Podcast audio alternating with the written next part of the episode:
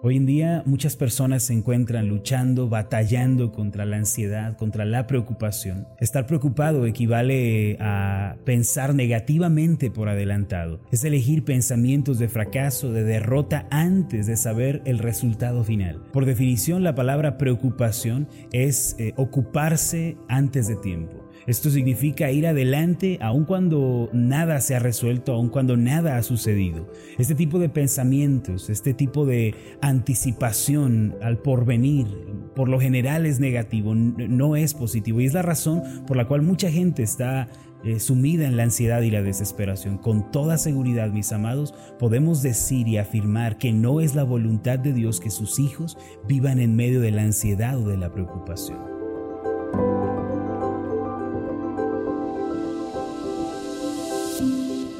Estás escuchando Meditaciones Ascender con el pastor Marlon Corona. Acompáñanos a continuar escuchando la serie de esta semana titulada El Señor es tu guardador. El tema de hoy es No se dormirá el que guarda mi vida.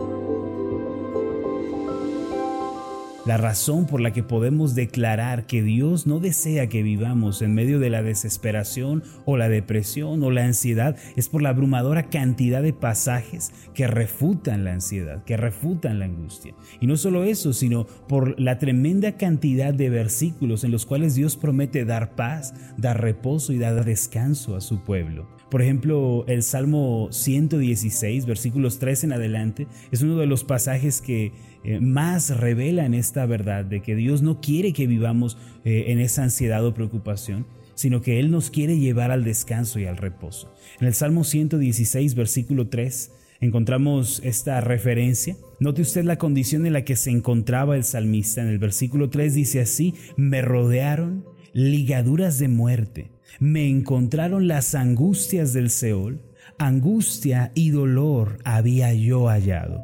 Él dice, estaba atado a la muerte, me encontraba en la desesperación, me encontraba lleno de ansiedad, lleno de preocupación, como si ésta provenía del infierno porque el Seol es el infierno, y dice angustias, dolores, era lo que me había salido al encuentro. Y él continúa diciendo en el versículo 4, entonces invoqué el nombre de Jehová diciendo, oh Jehová, libra ahora mi alma. Este es un clamor por salvación, por ayuda, por socorro, por liberación. Mire ahora hacia dónde dirige su atención el salmista en el versículo 5, clemente es Jehová y justo. ¿Qué significa la palabra clemente? Significa tierno, compasivo. Y dice el versículo 6, Jehová guarda a los sencillos. Estaba yo postrado y me salvó. ¿Hacia dónde está mirando este hombre? ¿E-, ¿En qué dirección está mirando el salmista? Sus ojos están puestos ahora en la misericordia y en la salvación de Dios. Antes estaba lleno de amargura, lleno de angustia, pero ahora está inmerso en la bondad, en la compasión, en la ayuda de Dios. Y por eso, con toda seguridad, puede declarar en el versículo 7, vuelve, oh alma mía, a tu reposo, porque Jehová te ha hecho bien. Pues tú has librado mi alma de la muerte, mis ojos de lágrimas y mis pies de resbalar. ¿Qué es lo que está diciendo el salmista en este pasaje? ¿Qué es lo que le está diciendo al Señor? Alma mía, ya puedes descansar porque el Señor te ha hecho bien. Puedes volver a tu reposo, puedes descansar otra vez porque el Señor te ha mostrado su favor, te ha mostrado su bien. Esta, hermanos, es una declaración asombrosa que nosotros debemos acercar a nuestro corazón también el día de hoy. Es una declaración con la que tenemos que vivir. El escritor de este salmo, inspirado por el Espíritu Santo, afirma que el Señor le ha librado básicamente de tres cosas. Primero, Dios ha librado su alma de la muerte, es lo que dice en el versículo 8 me has librado de la muerte. ¿Qué quiere decir esto? Que su alma que se sentía desfallecer, que se sentía morir dentro de él, ha sido restaurada, ha sido aliviada y se le ha impartido el gozo de vivir. Segundo, dice que Dios libró sus ojos de lágrimas. ¿Qué quiere decir esto? Indica que toda su tristeza, toda su amargura con la que él vivía, le ha sido retirada y en su lugar ha recibido paz y esperanza. Yo creo que muchos podemos dar testimonio de que Dios también nos ha librado de esta clase de tristeza. Muchos que vivíamos sumidos en la depresión, en, en la amargura de corazón, De pronto al conocer al Señor Jesucristo y al vivir delante de Él, pudimos ver cómo Él realmente libró nuestras almas de la angustia, cómo Él realmente se llevó todas esas preocupaciones, se llevó esa, esa tendencia a la depresión y en tercer lugar dice el salmista que Dios ha librado sus pies de resbalar y de caer.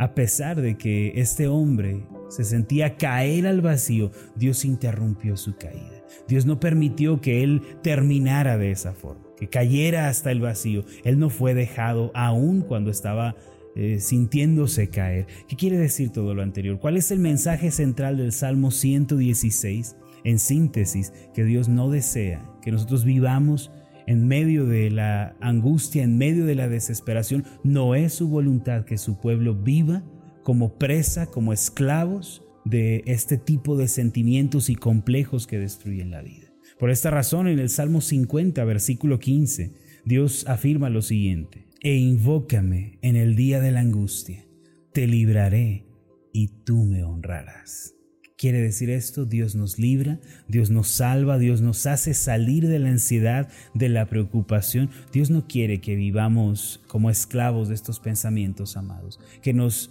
que, vivamos en la cárcel de esta amargura, de esta tristeza. Dios no quiere que vivamos allí. Recuerde, la preocupación, por definición, es preocuparse, es anticiparse a lo que va a suceder. Y, esa anticipación por lo general es con pensamientos negativos, pensamientos de derrota, de soledad, de amargura. Y Dios no quiere que nosotros vivamos de esa manera, preocupados. Ahora, si no es la voluntad de Dios que vivamos en la ansiedad, en la angustia, en la preocupación, yo pregunto, ¿por qué muchos hijos de Dios se encuentran viviendo en medio de estos sentimientos, en medio de estos complejos, aun cuando Dios no lo quiere así? ¿Por qué razón muchos están viviendo de esta forma? Una de las razones principales por las cuales muchas personas, muchos hijos de Dios están viviendo en medio del temor, de la angustia, es porque han perdido de vista la bondad, la fidelidad y el amor de Dios. Se han olvidado de quién es Dios. Han olvidado su carácter, han perdido de vista al Dios bueno. Siempre que nosotros nos lleguemos a sentir desesperados, ansiosos, preocupados, esto se debe a que nuestra vista se ha desviado. Hemos dejado de contemplar al Dios de esperanza. Nuestros ojos se han desviado. Al igual que Pedro, en aquella ocasión cuando caminaba sobre las aguas con el Señor Jesús, cuando Él se percató del entorno, comenzó a ver las grandes olas, sintió el frío del viento, comenzó a ver la aterradora tempestad, comenzó a hundirse. Así también nosotros, mis amados, si nos olvidamos de la bondad de Dios, si perdemos de vista la fidelidad del Señor y comenzamos a mirar solamente nuestros problemas, solo las circunstancias, también vamos a comenzar a hundirnos en las aguas del temor y en las aguas de la ansiedad. Quiero aprovechar para preguntarle en dónde están puestos sus ojos el día de hoy. ¿Hacia dónde está usted mirando en este día? ¿En qué dirección está mirando? ¿Acaso está solo viendo sus problemas, sus carencias, sus adversidades, sus tribulaciones? ¿Ha dejado de mirar al Señor? Yo le invito el día de hoy, eleve su vista, deje de mirar a su alrededor para contemplar solamente a Dios. Mire al Dios bueno, mire al Dios de esperanza. Acuérdese que nuestro Dios es un Dios de misericordia, es un Dios de compasión. Así nos lo dice la Biblia. No hay una razón para vivir ansiosos y desesperados si nuestros ojos están puestos en el Señor. El Salmo 121, versículos 3 y 4, continúa diciendo, No dará tu pie al resbaladero, ni se dormirá el que te guarda. He aquí, no se adormecerá, ni dormirá el que guarda a Israel. ¿Qué significa este pasaje para nosotros el día de hoy? El hecho de que Dios no duerma se relaciona también con su fidelidad, con que Dios no quita el dedo del renglón, con que Dios no descuida y no deja de cumplir lo que Él ha dicho. Estamos hablando de la fidelidad de Dios entonces, estamos hablando del carácter inmutable de Dios.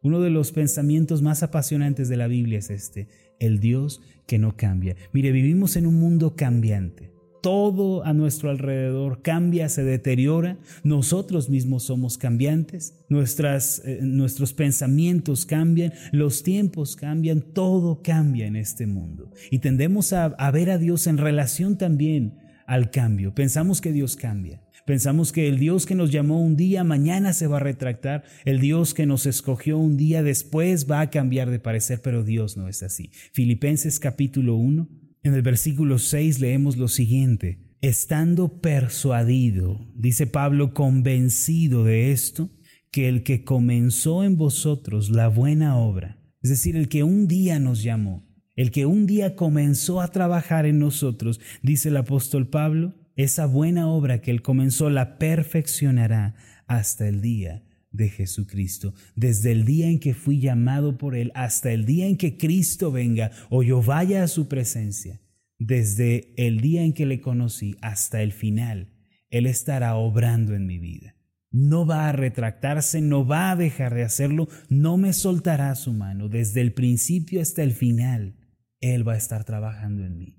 Eso significa él no se adormecerá. Dios no descuidará a los suyos. Una de las mayores bendiciones con las que cuentan los hijos de Dios es la de poder despertarse cada mañana con la certeza de quién es Dios, con la seguridad del carácter de Dios, de que Dios no cambia. Muchos piensan, ¿verdad?